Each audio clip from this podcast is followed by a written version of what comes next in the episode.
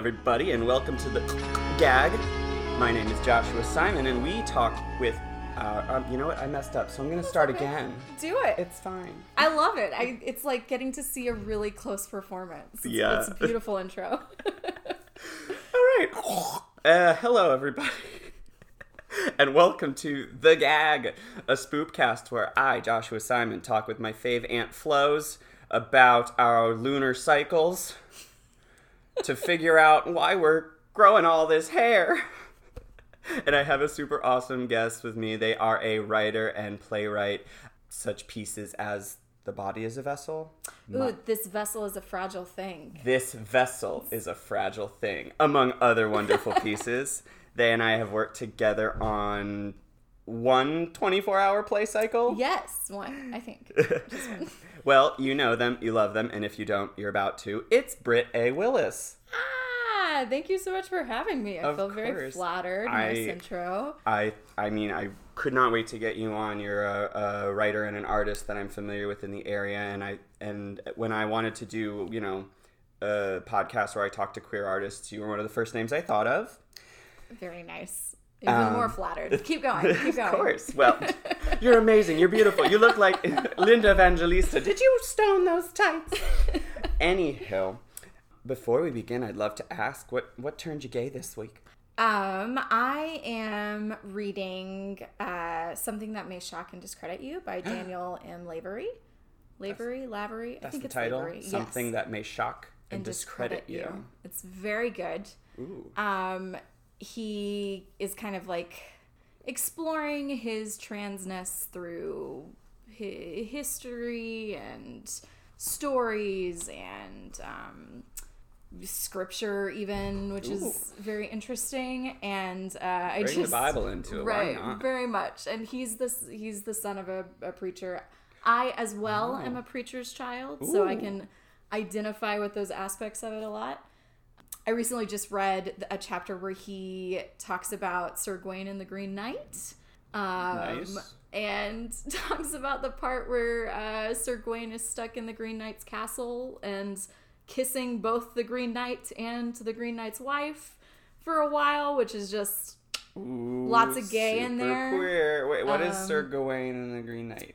Oh, is that scripture? no, Okay. no, no, no. I, re- I don't remember knights being in the Bible. oh God, who knows? Did anyone read all of it? No. Um, Sir Gawain is. it's basically King a King Arthur story. Sir Gawain is one of the knights, and one day a green knight comes. in. I think it's Christmas. A green knight comes in. He's all green, and he usual, says, um, "Hey, Gawain, bro, uh, I'm gonna lay down and let you chop off my head, and in a year and a day, I'm gonna come back and chop off your head." Which just is incredibly, as Daniel points out, that tracks. it's incredibly transmasculine. I feel like to be like, Wanting to get To- your head chopped off? well, sure. to, to be like, I, yeah, bro, like you show me yours, I'll show you mine. I want to be kind of uh, lovingly and kindly bullied by the bros, like that kind of. But in a year and a day, I'm Um, gonna come back. Come back and cut off your head. So, Like as an angel, as a ghost, as the same, like as Jesus. Like what? so Gawain is like, I'm not sure about this. Everyone's like, just do it. What's he gonna do? He's gonna be dead. Right. Gawain does it. Then the Green Knight stands up and picks up his own head and leaves. So no problems with head loss. Did not expect that to happen. It's horrifying. That it's going to be a great movie. Yeah, that's It's gonna be a coming great out. horror. Who? When? There's a Where? movie coming out. Uh, I think I, read can about this. You can totally do that. Let um, me see. I can talk about what turned me gay this week.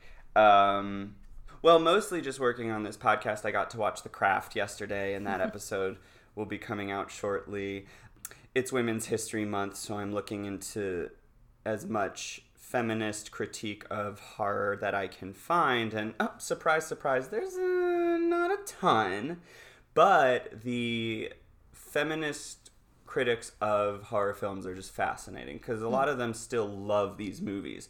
Um, femme identifying people make up a big, big chunk of horror consumption, and you know the way horror treats uh, people who are different starting with women is is wild. So it's hmm. still interesting to unpack why people still like these movies, and it's interesting to unpack why queer people still like these movies despite the limited representation that they offer. Hmm. But anytime I, I start to ramble on about horror movies, I get a little bit queer on the inside. Yeah, absolutely. opens a little rainbow chamber in my heart. and the movie that we watched this week. Well, I should probably ask also, um, what made you anxious this week? Anything? uh, how, how honest and political do you want your Oh podcast gosh, to be? I mean, there's plenty of things going on to make us anxious. uh, I don't know. yeah, I'll just I'll just say, and you can you don't want to get comments or whatever bad reviews. Oh either. no, it's fine. Um, Say it. Say it. uh. Joe Biden has. He's Joe- he's making me anxious. He's really making me anxious. He was like he was like manufactured in a lab to personally deliver great anxiety. I feel like like Yeah, that's it's just everything happened. about him is anxiety provoking. Just seeing pictures of him now is just like Um that smile. I used to love that smile so much when Oh it appeared behind the president, and now it's is- really, really Yeah, I knocking my um, knees. hmm, Hmm, he's well, something. well, let's move on from Let's, him. let's leave him behind. Let's move on from men altogether and talk about ginger snaps. Oh, Ginger. We watched. What, why did I do that? I don't know. Um, this movie just makes me go. Darling. I loved it. We watched Ginger Snaps, the Canadian film um, from the year 2000. Seems so long ago. Um, directed by John Fawcett and written by Karen Walton. What'd you think of this movie? Uh, I really enjoyed it. Mm-hmm. Um, I have a lot of thoughts, so I'll just start start with I really enjoyed it. Um, I am not a horror movie person. Mm-hmm. Um, just in that I recognize that horror movies can be uh, really great works of art Yeah. and can talk about things, really complex things in, in innovative ways. Um, and I love that theoretically about the horror genre. And also, I uh, get very scared very easily and like to sleep at night, which means that. Oh, you do? Wow, that's so strange. I know. Um, I am mm. maybe the strangest theater person that's ever been. I like to sleep to at a sleep at reasonable hour. Um, So so it makes it uh, it makes it difficult for me to enjoy horror movies. Um, I gotcha. When we were discussing which movie, you were like, these subjects off the table. And I was like, that's totally fine. Um, how did you land on Ginger Snaps? Uh, so actually, you kind of mentioned critics earlier. Um, there's a outstanding critic, Willow Maclay, um, that I follow on Twitter. She has a Patreon. Everyone should check her out. Um, and she wrote a while ago. I think it was actually a conversation between her and someone else about um, trans themes in in movies and specifically in body body horror. Yeah. and she mentioned Ginger Snaps. And so i was like ah put it on put it on a list. I got a little body horror. I might the be able to handle list. So I, I put it on there. And uh, when you mentioned the podcast i was like well finally it's an excuse to make yes. myself watch this. You said body horror. That's fast. I didn't really think of it as body horror until you said it, but even though this is a werewolf movie, it definitely falls into the realm of body horror many, many times. right oh absolutely And when we talked about doing a movie, it was back way back in 19 clickety clack. No, uh, it was way back in October.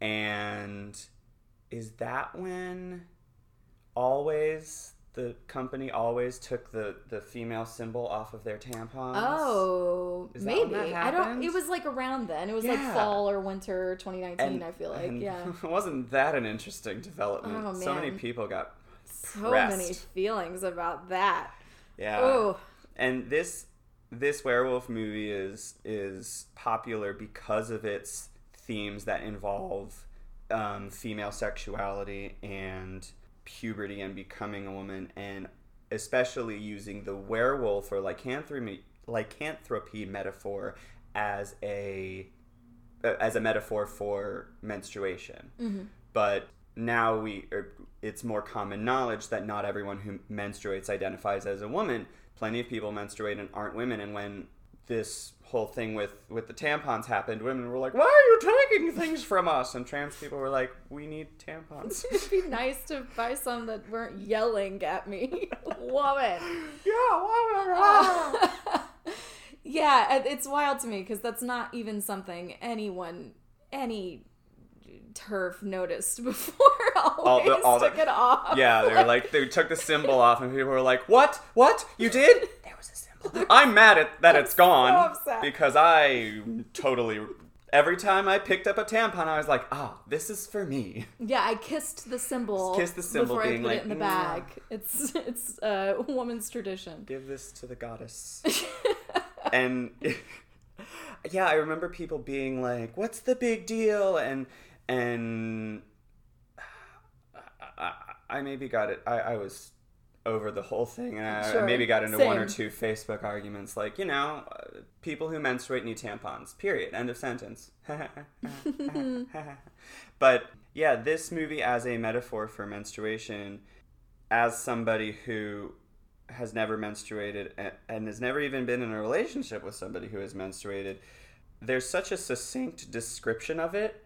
like Yeah. 20 minutes into the movie, this very peppy Canadian nurse gives you a real, a real succinct and detailed rundown of what happens, and I'm like, oh, okay. Like this movie, this movie taught me something. Yeah. I learned something today. Even the the mom, right at the when Ginger's having the back pain Yeah. at that early before knows. they see the She knows nurse, right she's away. like, "Oh, that could be cramps," and I was like, "Oh my god, that's exactly." Pain in, in the Yeah, lower back. Is that where it starts? Pain in the Oh lower my back? god. Well, it depends on the person. Obviously, Right. all bodies are different, but um, I'll just talk about my experience because Sure. I can only speak to me. Um, but yeah, it starts in like my lower abdomen, but Mm-hmm. it always travels to the lower back. So much pain that's felt in in the front in your like stomach tummy area actually, actually- travels to the back. Okay. Um, that's true for I'm a celiac as well, and Mm. that's true for when I have like gluten attacks too. Like um, it all like just when you like when your mom makes you that big cake when you get Right. your first menses you're like oh Um, mm, wonderful mm, a mm. strawberry pound cake so good, mom. that That's, mom that's what I want to look at. pamela I has love played i adore pamela she's like the the helicopter parent in this movie uh, worrying about her weird daughters but she's also so in tune with like what might be going on and saying well she is clueless in a lot of ways Sure, of course absolutely. of course uh, all the adults in this movie are quite clueless um, When aren't they? but I love Pamela oh, because she's so innocent, so sweet, and and played by Mimi Rogers, the an actress who, unfortunately, is now best remembered as Tom Cruise's first wife, That's a shame. which is a shame because she's She should be She's remembered as the mom from Ginger Snaps. she really should. Um, she's also remembered as the person who introduced Tom Cruise to Scientology. She was raised in the No, church. so she. Oh, Yeah, but she- like she got out. Patient zero. Mm. Oh. She got out. He stayed. In fact, there are rumors that when he wanted to uh, pursue Nicole Kidman, uh, you know Nicole, uh, the Who Church of? Scientology like pushed them away from each other, tried to separate them. That is that is all conjecture, Sure. of course, but I believe it. And she has spoken out uh, multiple times against Miscavige, the, the current Miscavige. Oh, I wouldn't know. Miscavige, Mis- the guy whose wife is great. the guy whose wife is missing. They don't know where she is. Mm. And he's the head of the church.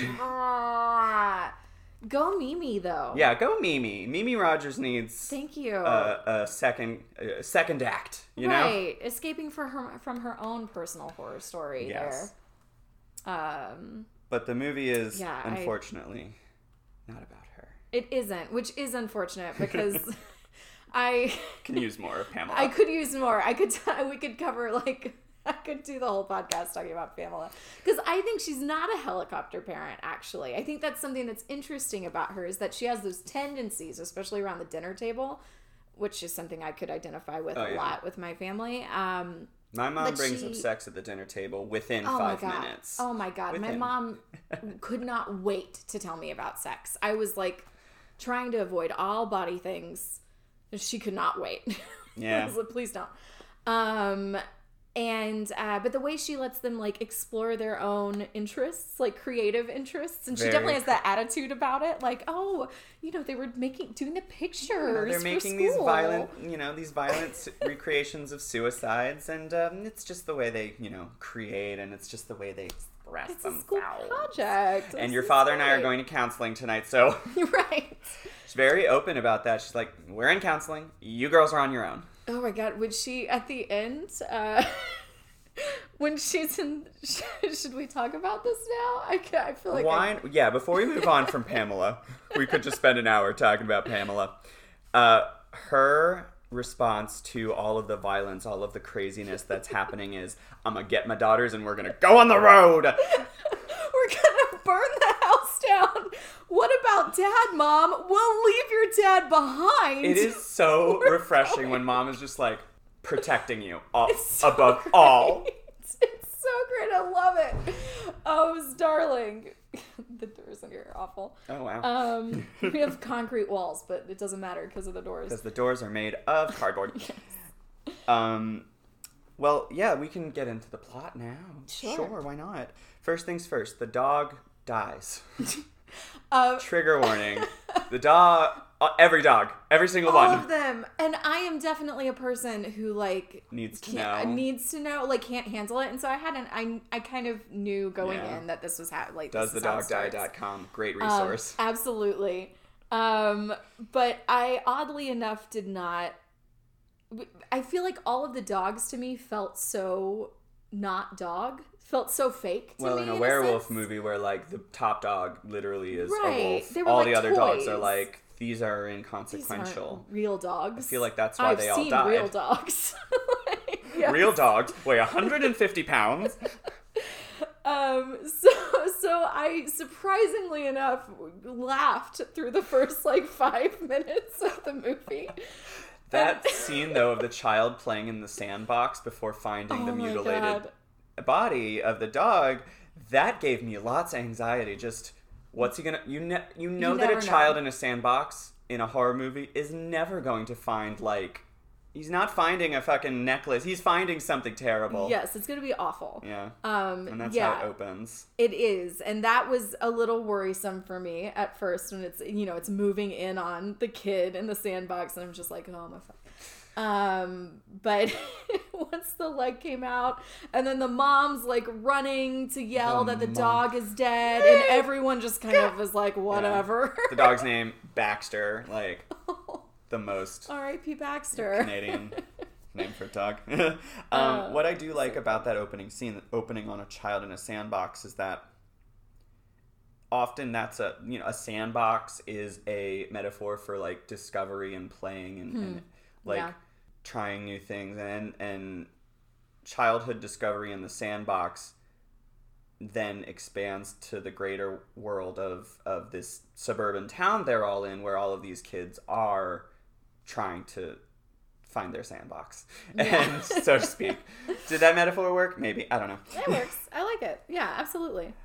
I I I do want to talk about the location, um, the suburban area known as Bailey Downs, but it's kind of isolated. Yeah, it doesn't feel like it's near anything else. Any like it feels city. like a, a slightly large town, but not like a not a city, not near Right. a major city for sure. Like yeah. first they show you a cornfield where Yeah. this where the si- where the town is, is sign is, and then they show you the housing development. So it feels like one of those white flight settlements Oh man, yeah. where a bunch of you know upper middle class white people ran away from the city and said, "Oh, this field looks great. Let's start a town." And they did, Ours now. and it became you know a suburb where everybody knows each other's business. Yeah.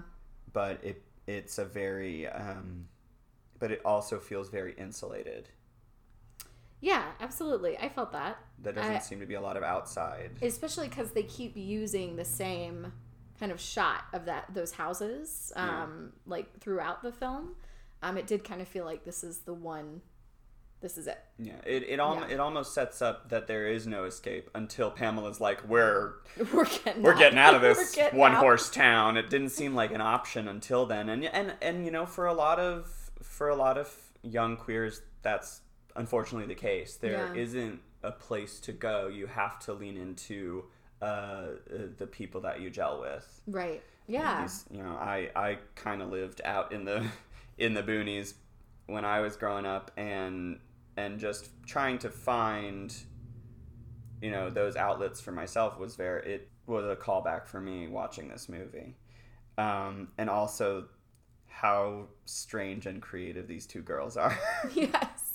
Oh, my heart. oh, I oh, love they're wonderful. I love them so. Except when they get, uh, except when Ginger, the older sister by like what eight months, Yeah.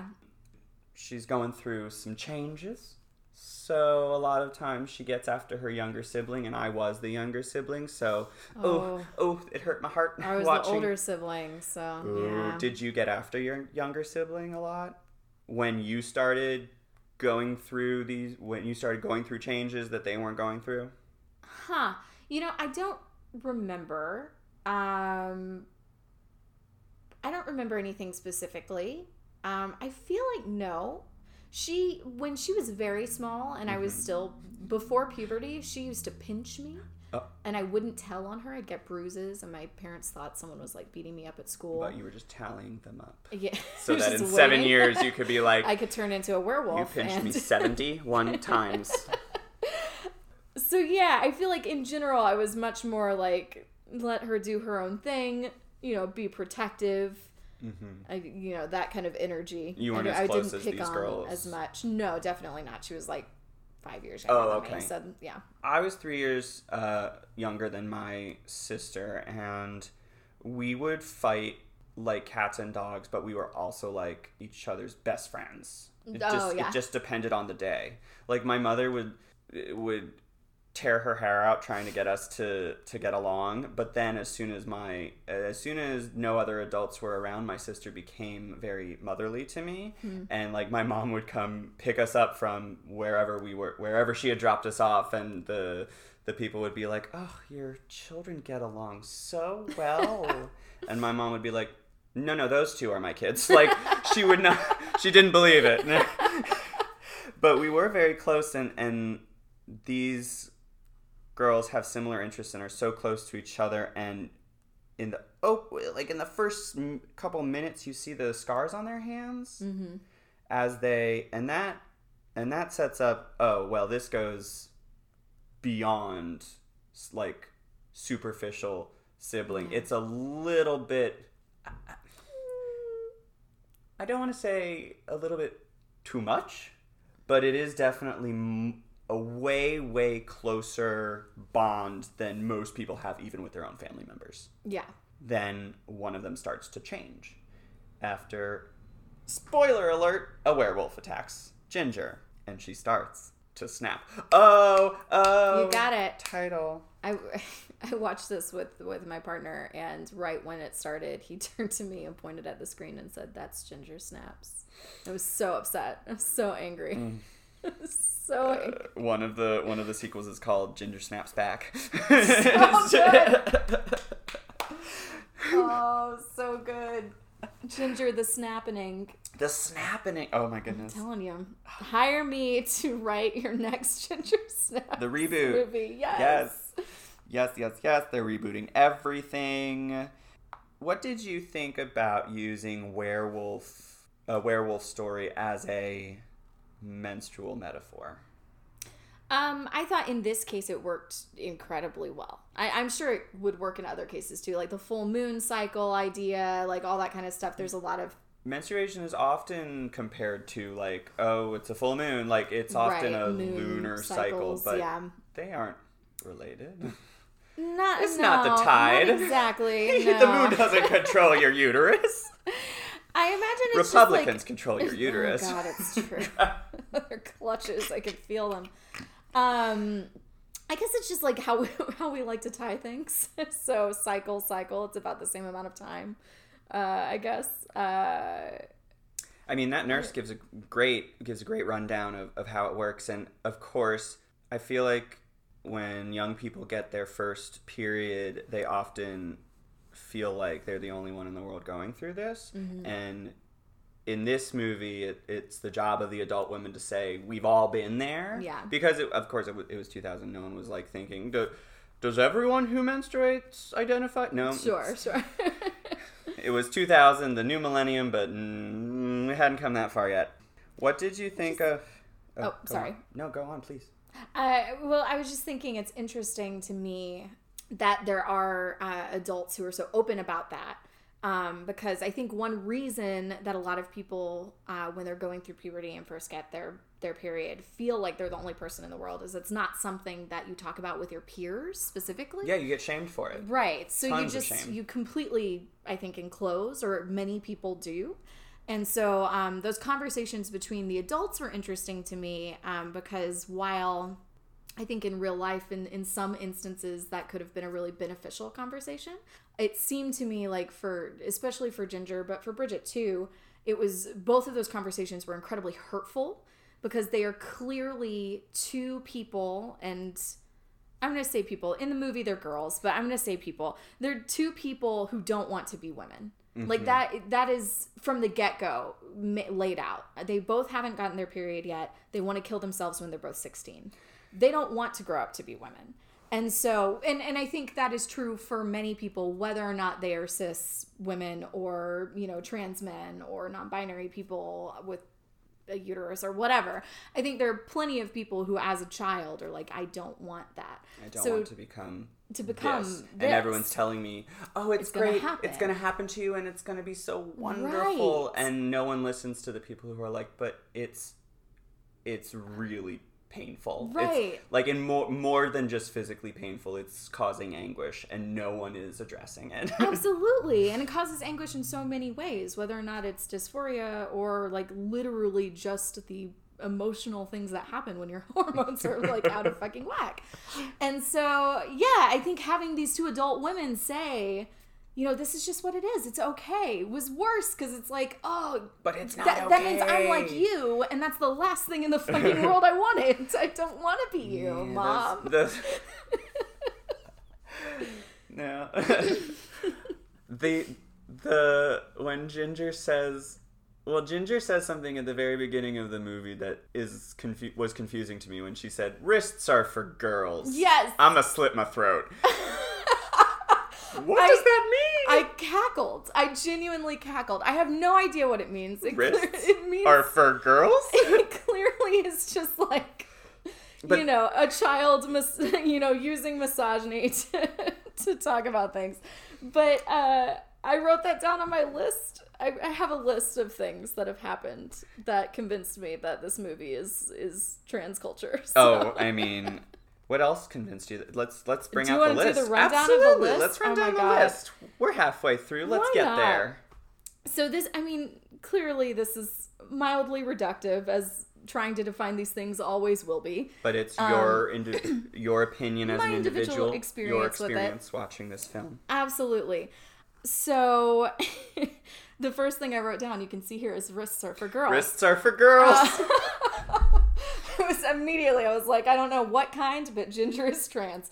Um, also, the uh, when Ginger tells Bridget, I got the curse, talking about her period, was I think very resonated with me a lot um, because it is dysphoric. This idea that it was something put on me. It wasn't. It's not me. It's something that I was didn't like. choose this, Yeah. yeah. exactly. That was put on me. It um it is a curse. Like there's something supernatural about it because it doesn't belong Yeah. here. For their age, they're so independent, Right. and they don't want to relinquish any of that, especially when it's being mapped out so specifically for Right. them, and they're and they've never they've never wanted to go with the flow. yes. they've always wanted to be their own people. Like that that that big old suicide montage for the opening credits. Okay. That was queer culture. That was, was. I was like, these work, little artistes. Just- so when- artistic, so Someone disturbing. just needs to do like a Twitter montage with like Slay over each one Right, of them. Slay. Like, Kill like- chop my head off, Green Knight. It's so good. Yes. chop my head off, Short Green King. exactly. Short Green King. Oh my god, that It's adorable, but I will I will quibble with you here. The Green Knight was very large. Oh, Gawain, okay, Gawain right. is a short king in my Gawain, in my canon. In my head canon, like- Gawain is a short king. It's like Stanley Tucci is Gawain, and then And Vince then- Vaughn is yeah, like the Green sure. Knight. Someone He's apparently huge. very tall, like very tall So, man. Just like some basketball players. Yeah, LeBron is the Green Knight, and um, and Muggsy is uh is is Gawain. it's little Um, Gawain. That's the only thing I know about basketball, and that's from Space Jam. Uh, Muggs- Muggsy is short.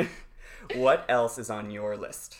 So that quote, I got the curse leads into your own body screws you, which is also, ugh, Woof. ugh, like oh my god, are you fucking kidding me? Um, I that really clearly resonated with me both as a trans person, but also I, I deal with multiple chronic illnesses, so like that as well was just like uh, ugh, oh my Why are you betraying me so? right? My body's always against me. Um, I can't have hair on my chest when the hair is growing out of the wounds. The hair growing out of the wounds is fascinating. It's so good. I mean, from a makeup standpoint alone, but also just Right. Well, also just like I, I think that kind of means like this idea of her skin is kind of opening in a mm-hmm. sense to get this werewolf out mm-hmm. or whatever was interesting to me. I thought that was visually incredible. I mean, regardless of how you identify, part of puberty is growing hair. Right. In all all over, like not just pubic, not just facial, but like you're growing more hair in your armpits, on your arms, on your legs. Like it, it makes you feel like a furry monster sometimes. Right. Well, and especially if you, I think, you know, I grew up with a mom who probably, I don't know, but probably shaved every day, you know, like Mm. Even in the winter? Together. yes. Oh like, right, you're very You're southern from mom. Texas, so Yeah. even in the winter, Even in the winter. even in the winter. Um, you, the first time, you know, she saw she saw me with hairy legs, she had a moment, you know, that kind of thing, and um, She's like, I have to go make a pound cake right now. I need to put together some sweet tea. if you kill a man, tell me, and I'll help you bury the body. We don't need to tell your father. we don't. We'll just leave it behind. Um, yeah. So that that obviously was, I think, a really trans moment uh, Mm-hmm. for me. Uh, the tail tucking feels a little, almost even obvious, Right. Where they tape it. Right, because Um, unlike other werewolf movies, this transformation happens much like puberty, very gradually. Right. Yes. And she's growing this little tail, right. And that can't be fun. No, absolutely not. Clothes aren't made for tails. they are not. They are not. They don't even have pockets for yeah, women. most most don't. Make too much money on purses to Right. make pockets for women. no, sir. No, no, no. So yeah, that was one. I you know I again I feel like that's even maybe an uncomfortably obvious connection, but um, yeah, there's a lot. There's a lot, and then just generally, I think the biggest thing for me with this movie, the thing that makes me want to say it's you know canonically trans, uh, Yeah. which I cannot decide for you know Do it. Why the not? mass of trans people and movie lovers, but um, is that it deals with. And, and you know what, Willow Maclay has definitely, I'm sure, put this better than than I ever could. So everyone, check her out. Um, but it deals with the externalization of the internal and what's going on inside you emotionally and with your body, and turning that into like an external horror show. And um, I think the reason it works so well for me is that um, it's really hard to define trans experience. Because everyone has their own one. and- Um, Everybody has their own, Yeah. and there are definitely like connections between you know most of us, but like in general, it's hard to define it. And when you try to make it universal in the way that like so many do. right, A like lot of people talking about trans experience are being like, this is what trans people face every day. And a lot of trans people have to go, well, no. It depends on the day. depends, right. Depends on the person. Yeah. Right, and you see it in film a lot too. Like Oh, if you like Girl or um, or the Danish Girl or what was the one that fucking Jared Leto was in? Uh, Um, Dallas Buyers Club. Yeah, Yeah. they're not even letting trans people play trans play characters. play trans experiences on screen. So how are we gonna get it? right. How are we gonna get it even a little bit right for Right. even a small population of trans people. Exactly. We're not. so like We're the not. representation isn't there, which So we need shitty ginger snaps. and sucks. But also, it's it's like even if you had a trans person in those roles, because they're being made, I think by naturalistic cis people, Mm-hmm. it's like trying to define it, and you can't. Like you can't define that experience. It's not it's not easy. Just like you can't really define puberty. Like the nurse is trying, but she can't really get across She's just doing the what mechanics. it feels. Yeah, it's just the facts. very right? chipper about it. She's like, and then it's brown and chunky. Yeah, so excited to say brown. When I- there's a very there's a staggering lack of knowledge of Mm. menstruation when it comes to uh, uh, cis men. yeah, I mean, staggering. Like, I don't remember how old I was when I was like, the blood changes color. Oh, and it's not a lick, and it's not always a liquid. There are Oh solids my God. involved. Like, I was much. I mean, and if you even tried to tell us a straight man this who was not like who is you know very toxic masculinity, he would probably just be like, "Ew, stop talking about it. That's so Oh. gross." And yet, it happens to over half of the population. right. Oh, absolutely. I used to. But they don't wanna hear about it. they don't. Uh, I have a I have a really close friend who calls her period her blood baby, which I think is just mwah, chef kissing fingers. Such a great Better than Aunt Flo. I mean, Right. It's such a great descriptor. It's literally what it is. It's like birthing a child, but it's blood. And And I um, have to imagine it's a little easier. maybe, probably, yes, Less it's absolutely expensive. easier, absolutely easier. Um, A but blood baby. I a blood baby, and I, you know, used that myself, but as you do when you have friends. And the person I was dating at the time, who was a cis cis man, uh, could not handle it. Just the phrase "blood baby" was just like overwhelmingly gross to him. Like he could, he just could not, um, which is just wild to me. I'm like, I wake up with it pouring out from between my legs. Like what? when it when really? it, it when her period and her lycanthropy converge at the exact same time in the high school bathroom as it as as is the case As happens. when it just falls on the floor yeah. blood just drips on the floor and i'm like wait that doesn't really happen and some people are like no no it does Absolutely That happens. happens. Like, Absolutely happens. the lack of reaction that mimi rogers gives to the bloodiest pair of underwear right.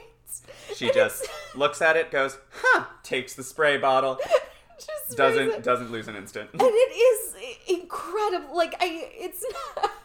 You have to watch it, I think, to really understand how bloody those underwear are. I again cackled at that moment because it was just I have not even seen that much. But absolutely, if I was in a house with a bunch of people who got periods, if I saw you know underwear with that on, I'd be like, yeah, okay. Someone someone, Someone had a rough night. juice. Yeah, like.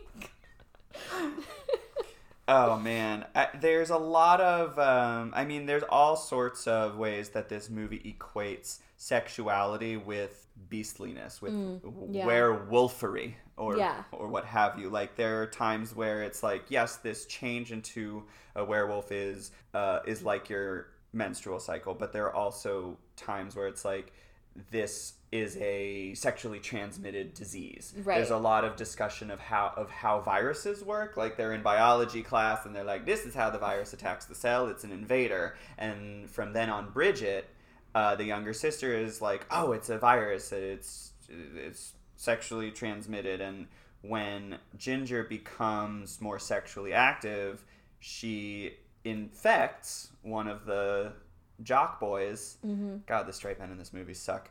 Um, but what else is new in horror movies? Uh, and it becomes like an STD. Like he shows up with fucking wounds on his face, and his friends are like, "Yo, what happened?" And he's like, Right. "I got laid." Yeah. If I saw somebody with wounds on their face and they said, "Yo, I got laid," I'd be like, "But are you okay?" Like, Right. Like, are you practicing safe sex? Like, what's like the... sure, blood play, do whatever you want, but. Mm, I think you might need to moisturize. Like I don't know. yeah, I'm, I'm not familiar. Well, I think They're that just, surprisingly me- okay with how rough How that rough sex must have been. I think to me, it just kind of uh, clued in. Uh, how little all of these children know about so sex little and because they're not being taught about it. They aren't. They're and they're they are literal children, and they just don't. These guys don't know. Maybe that is what some sex is like. It seems to be like all the information that is given about sex and sexuality is given from women to other women in this movie. The men get none of it. And Mm-hmm. It's almost as if people think that they don't need, it. to know. Yeah, yeah. I could see that. Yeah, I think I don't know that it's intentional. I, I like to think most most things done in movies are intentional, but I don't know that it, they intentionally leave out you know men talking to men or women talking to men about this. Mm-hmm. But I do feel like that is something that is missing, and and maybe maybe it is like a, a reflection. eh, I don't know. Maybe it is intentional, like a reflection on how we teach the people we perceive to be girls. You know what. About- to do about their bodies uh, Because it has to be guys. them. They have Yeah. to do it themselves. Yeah, they can't. it's their responsibility. Yeah. I could see that. When she goes off with him in the car Oh my god. and Bridget knocks on the window and just shouts, She's ovulating. I So died. Oh my god. She's tracking cycle was so great to me. Oh, it was so funny to me that she tracks her cycle it's like uh, I mean, maybe Bridget really is her own version of like the school nurse. It, it only would have been better if she had a condom and was like, "Take this." I mean, yeah, a lot of the focus is on Ginger's change, but the things that Bridget is going through are mm. so relatable. And Emily Perkins' performance, Oh, even under that wig, is oh the wig. so she shaved her head. She shaved her head, or she cut it? her hair short or something, unbeknownst to the to the filmmaker and the producers. So they had to put her in this wig at the last minute. Oh no. it's a little bit of a mess, I think. Yeah, it, it is a really bad wig. It is It's not great. it is unfortunately bad. But It- luckily, Emily Perkins is giving a performance underneath that wig. oh my god, it's so true. Like I I think she um is so good as a mirror for what is happening with Ginger, right? Like that all these things are um possibly going to happen to her. Is like something I feel like comes up and clearly by the end, you know, comes up, but Mm-hmm. like it kind of comes up over and over again is like And they are closer in age, but even but as a younger sibling, you do want to emulate your older sibling and when Mm-hmm. they're going through shit and when they're fucking up and, and trial by fire through their their issues, you're like, is that gonna happen to me? Can I help make this better for you? Like the anguish of trying to help somebody that without the vocabulary or the means to do so is is pretty uh, relatable and uh, Bridget is going through it. oh yeah, absolutely. She even has to pretend it's happening to her in order to get a man's help. Right, To- right. You know, the local drug dealer who killed a werewolf has to help you now. I love that. I love Sam. I probably also strongly identify with Sam, if I'm honest. Like the whole time. Catholic Catholic school drug Sam. dealer. Yeah. We're all a little bit of a Catholic school drug dealer on Who the inside. Right. um, Sam is interesting because he is the only straight man in the movie who's helpful, Mm-hmm. even a little bit.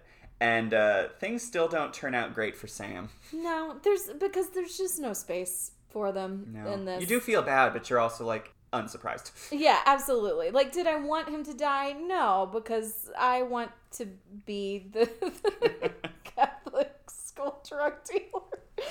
Uh, no, I don't. Oh God, It is Um, very sisters before misters but- because Absolutely. Well, I think that the mom saying we'll leave the dad behind. Yeah. Like the, from the get go and throughout, they're Girl like, power. leave the dudes behind. We do not need them. if only a woman had directed this movie. Um, well, Mm. no, that John Fawcett was a, is a very uh, excellent director. He also wrote and created Orphan Black. Yes, I was trying to figure out actually if he is queer because I felt like there were a lot of things that just so particularly resonated. Uh, Uncertain. I, Yeah. I actually don't know. Uh, the the script, however, was written by uh, Karen Walton Yes. after she and Fawcett came up with the story, Mm-hmm. and I don't think this movie could have been scripted by by someone who No. doesn't menstruate. I don't No, think so. Absolutely. and I'm glad that it. I mean, I don't want to assume anything about Karen, but I'm glad she wrote this movie. yeah. I also liked how uh, Ginger says there was an ache, and I thought it was for sex, but it was to tear, Tear everything, everything apart or up or something. Yes. I'm like, ugh, love Sorry, it. I cut, I cut the great quote off. It's so good. it is great. I don't even know if that's a real quote, but y'all should just watch the scene because it's great. You know, deciding whether you're horny or just angry is something that a lot of people strangely go through. Right. Absolutely. And I mean, yeah, that hangriness, even like those Mm-hmm. kinds of things. Like we, I feel like we're always conflating different things um, for These our extreme emotions are so often Right. wrapped up in each other. right. That was also another line that resonated with me as a trans person. Like, absolutely, it's just. Tear I it all thought it was about sexuality, but no, I No. just am so fucking done with gender. It's over. I'm so over it. But the amount of times that these things come up, this fucking ferocity comes up, Mm. and and Bridget is just okay. I don't know how to help you, um, other than to clean up after you. yes. So they go on and bury the dead dogs. They bury the school bully. the school bully in the, The icebox. Holy. Oh my god. Oh, if if you made it this far and you have not seen this movie, go watch it because so many so many wonderful, uh, uh, so many little humorous but very dark things happen, like with the fingers in the fridge. Yes.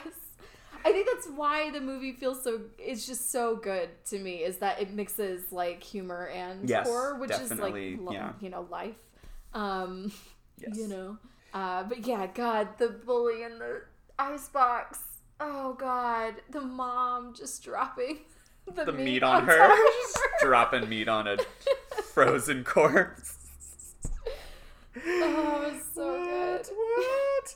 Uh, the 360 at the end, though, that I hadn't seen this movie for about a year before I watched it for this, and they say to get like the the the relationship between the sisters is set up in in their shared room in the first five minutes of movie where they're like we're dying before 16 together forever we're gonna we're gonna go through it all here in this room you and me and then at the end they end up back in that room Ginger's transformation is complete, and she and Bridget says, "I'm not dying in this room with you." Yeah. She says it flat out, and it's a complete reversal of what she said before. And it is interesting how in sync they were uh, until this change happens, and I wonder if it is a a way of saying how even if you think you know someone, even if you think you're gonna be with them forever, people change, people go through things, and and it hurts. It's a painful experience when people drift apart and discover their in, their individuality, Yeah. but it's also necessary. Yeah, I feel that. Like I, I feel like um especially with the mom talking about like you don't have to do everything that Ginger says and those little clue ins. It almost feels You're not like, attached by the wrist, which are for Right. girls. which are for girls, let's be honest. But yeah, it feels like Bridget is kind of been along for the ride, not necessarily been forced into any Mm-hmm. Yeah. of these this kind of relationship with her sister or wanting to be gone at 16 or whatever, but like maybe just doesn't even know what she wants until that, you know, tearing apart starts to give her time to be herself and be on and her, her own. and her white highlights. Yes. Oh my As god. as with all Rogue movies, ass. As with all movies released between 1994 and 2007, there is a slow motion walk down the hallway with the hot girl, or the newly crowned hot girl, where Katharine Isabelle is walking down the hallway with her new little white strands of hair, more cleavage, uh, tighter clothing, and she's just, I don't even know what song is playing, but it's remember. definitely by like Verve or something. it's definitely by like maybe it's a simple plan or a Hoobastank song. I don't know. But there's always that slow motion walk down the hallway where everyone goes boobs. Oh, I- it was so good. And she's still like goth as ever, but like just super Yeah, just goth like as ever, but people are like, wait, maybe goth is hot. maybe it's okay. Yeah, maybe we like it. I think around 2000 is when goth became hot. I mean, Yeah, it might have been later. maybe like a little like later. scene scene kids came later, but they were definitely like you know emo became popular, and emo is Right. not goth at all, of course, but but it was a more diluted mainstream version that came about shortly after this film. So I think that there was some foreshadowing there with, with with how much as children we were like let's embrace our inner sexy darkness and just tear everything apart Everything's a piece. and that's how we became the uh, socialist, genderless Socialist creatures queers. we Yeah, are today. And I'm thankful for it. Um, Katharine is a, or Ginger snapped so I could crush. I should- yes. Yeah, Ginger snapped so I could Slay? slay. Mm, I Boots the house down. I don't know. I don't know Uh, all so of I the could- stuff I.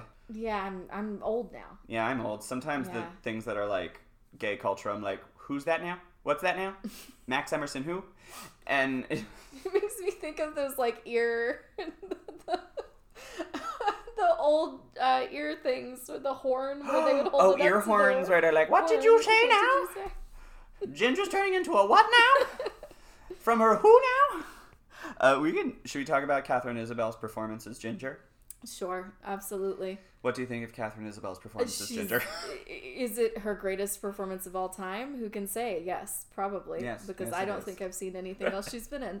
Um, she, It's true. There's- yeah, I think she was on like a TV show. Well, a maybe, lot like these Supernatural. Or these actors are all Canadian, so I'm sure there's plenty of, of Canadian credits they have that were like, oh, sorry that that never Yeah. trickled down into the states the way that Orphan Black did, but. Uh, she she has become so- known as something of, of a scream queen, quote unquote, because she Oh, has appeared in other horror films. Uh, the first one that comes to mind is Freddy vs. Jason. Ah, I gotcha. That old chestnut. Um, She just stays in the genre that I That limit you avoid, yes. is the problem. That and maybe you know U.S. imperialism, meaning that we don't watch Canadian television. you know movies and television outside of U.S. oh no, the police are here because we said we were socialists and our phones are listening to us. away. Um, what did you think? Of, well, I got super gay all of a sudden when they put her belly ring in. Oh in order yeah. to in order to quell the growing lycanthropy, they put a silver ring in her belly button.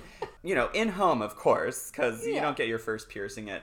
It's either at Claire's or at home. yes. That's where you get your first piercing. Uh, Walmart. If you're not in the South, and there's not a. Cl- if you're in the South, and there's not a Claire's in town. Oh, that's a very good point. Yeah. Thank you for yeah, correcting it's me. really important to. Walmart or home. Uh, and he's, she's like, "How do you feel?" And she goes, Yeah. I turned to my fiance and was like, "For the first time, I feel wicked." and then we sang a Broadway duet, and that's mm-hmm, mm-hmm. and that's how we do our queerness at, Yeah, at the Simon household. emo culture and Wicked, the musical. Yes. Exactly. Yeah, I, I found them choosing a belly ring for the silver piece very funny to me. It is Um, just in that, like, it. Cle- I mean, clearly the filmmakers had an intent there. In that, like, I feel like that seems like when you're a teen, getting a belly piercing is like, oh, you're you're gonna show that off, Rebellious. right? Well, yeah, You're like, you're not going to put in a belly ring like and a not wear a crop top. hot thing. Yeah, like I feel like it has that kind of feel to it as a young person, so or as a teen. So I think that's tied for sure. But just as Bridget, I think I would be like, could we just try earrings? you, your ears are pierced. Maybe that'll just work. I, like, I do remember belly rings. stomach? I do remember belly rings being hot, belly rings and tongue rings being so like hot. alternative. Yes. Are they still? Are belly rings still a I think for sexy thing? they were not alt in in my Texas twenty thousand town you know member town um, culture. They were like something the cool girls did. Okay. But tongue rings for sure were like super naughty. It no one also knew what to like feel about tongue rings.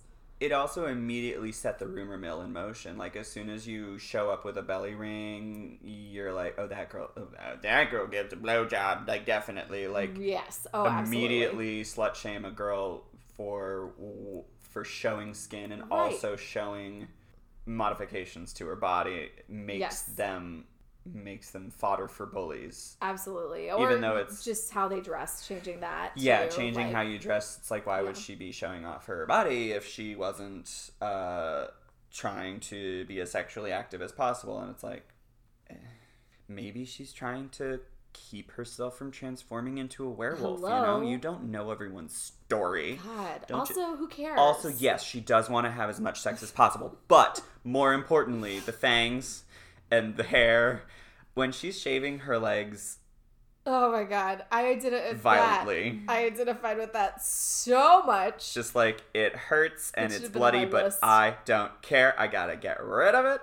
It's like, well, and it's this feeling, the way she's doing it, it's like, I have to do this, right? Like, this is the Yeah. only thing that keeps me, keeps people perceiving me a certain way. I have to do And this. these are not. These are not. Um, These are not delicate hairs. These are like edge of a No, edge of an industrial fur. carpet hair. right, yes. Oh, this is man. some fur. Yeah. Let the fur fly. Like, I honestly, wind in your leg hair, best feeling of all time. Yeah, it's It quite really nice. Is. It's very nice. A nice breeze on my shins. Mm, love it. Yeah, I love when I, you know, cut my hair shorter than it already is. Um, on top, you know, because I grow hair everywhere but up top, and when I get a, a little a little snippy snip and walk out and just feel the uh, feel the air between my short fur, Yes. it's quite nice. to just rustle it a little bit. It's really, the- it's really lovely. Rustle the short fur a little bit. uh, did you uh, finish your list? Uh, I think so. There was something on here that I don't know why I took it down, which is just the quote, Who's the boy? I think she's talking about Sam at that point, but I have Who's the boy? I have no idea why I put it down here. It couldn't have been. It, maybe it's trans culture. Who knows? Maybe. Maybe the boy was me all along. and the boy, and that boy was, me. when that boy got his first period and tried to shave the fur off of his he- his legs, that was- boy was me. I, I it does seem like uh, the first thing I think of when I hear "Who's the boy," uh, just as as a cis run of the mill queer person is like when you see a same sex couple and people are like, so which one of you is Ugh. quote unquote the boy Oh and God. which one's mm, the girl? And I'm like, we're actually both gargoyles, so so you can't talk to us right now because the sun's out and we're made of stone. So bye. Don't define me. Don't make me be a thing. no, don't make Um, me don't make me uh, go out for Halloween and try and inject my sister with monk's hood. With monkshood, as you do. The only other thing on my list is not trans culture, but I will just say that uh, the beginning, one of the reasons I loved all the deaths, the pictures of the deaths, is it gave me very um, Harold and Maude vibes, which is Ah. just a is Who just love Harold and Maude? who doesn't. Yeah. Um, it was it's like two sides of the same coin kind of feeling in that in that opening. Yeah, just emo just uh, uh, emotionally charged, sad Polaroids are very Yeah.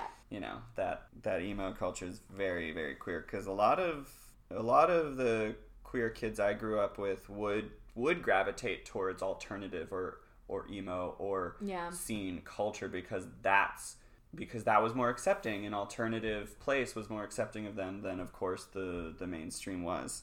And that's relatable to anyone who felt like an outcast in high school but you know i'm i'm gonna just queer everything i can. Who doesn't? well, why not? Um yeah i feel that. I i like how not like i i feel like a large part of that may have been because the style for quote unquote women's and men's clothes in emo culture and scene culture was so similar. Yeah there was like it more was very- androgynous and, yeah and- absolutely. That yeah. it kind of gave room i think for people to feel like they were not reflecting their i don't know the adults around them or whatever. You can't control me mom. Uh when she shows up in that van Ugh. when pamela says get in the car we're we're bouncing you get in the car and you bounce you get away from Oh, all this Take him away, Ma. Like, it's so good. uh, I need a Pamela. we all need a pamela in our lives it's true so my question for you now Hmm. is Did this film make you gag? Mm-hmm. Was it a good gag or a bad gag? Oh, good gag, definitely. I I would say like literally made me gag, and that some of the prosthetics were very good. Very some good. of the blood was Yeah. a lot of blood. Yeah, it was pretty violent at Um, times. It was. It was pretty. It was quite a bit. Um, not overwhelmingly so, but enough that every once in a while I was like, kind of like ooh. the last couple of days when it's brown and chunky. That yeah, kind that of violence. kind, where The- it's like I've seen it before, but, I don't like intense, to see it again. Right? know. No, um, but yeah, so literally a little bit, but also you know it's it's definitely a, a horror movie. It's definitely very good. I enjoyed it a lot. and would you gag on it again? Absolutely, Excellent. absolutely would I ever. And uh, if people want to read your work, where can they do that? Yeah, um, so you can find me on my website at brittawillis.com. That's B R I T T A W I L L I S. Um, I'm also on the New Play Exchange. If you're a theater person and have an account with them, you can find my plays there. Um, and I also I played a robot in a in a play that Britt wrote, yes, and I had did. a fantastic time. it was excellent. You were so good. I oh my god, you're, the, you're so great. I loved it. Oh, you're uncanny as stop. hell. Stop. Um, in only the best way. I love being uncanny. What else? barely human, right here. all of Cast us. me as all of your barely human people, uh, characters, Char- cyborgs, werewolves. Barely humans are people too. I stand by it. Um, Excellent. Two more. I'll, uh, two more places. Just Yes. real quick. Sorry. Instagram and Twitter. well, Twitter, you can find me. Well, Instagram and Twitter, you can find me at Feeling Fickle. Um, but also, I write games as well. Excellent. I would love all of you to go buy my games. Um, if you don't, you're transphobic. um, I'm kidding. I'm sorry. Um, no, but you are though. if you, are. don't, yeah. Um, you can buy my games, find my games at feelingfickle.itch. That's I T C H dot I O. Um, and on that site, I also have community copies. If you do not have enough money in your budget right now to afford one of the games, you can always pick up a free community copy, no questions asked. Excellent. And as always, you can find me on Twitter and Instagram at Joshua Simon Says. You can also visit my website. I have to update it because it's been about 97 years uh, at joshuasimonsays.com. And until then, enjoy the last brown and chunky days of your cycle. And until the next full moon, shall we say, goodbye?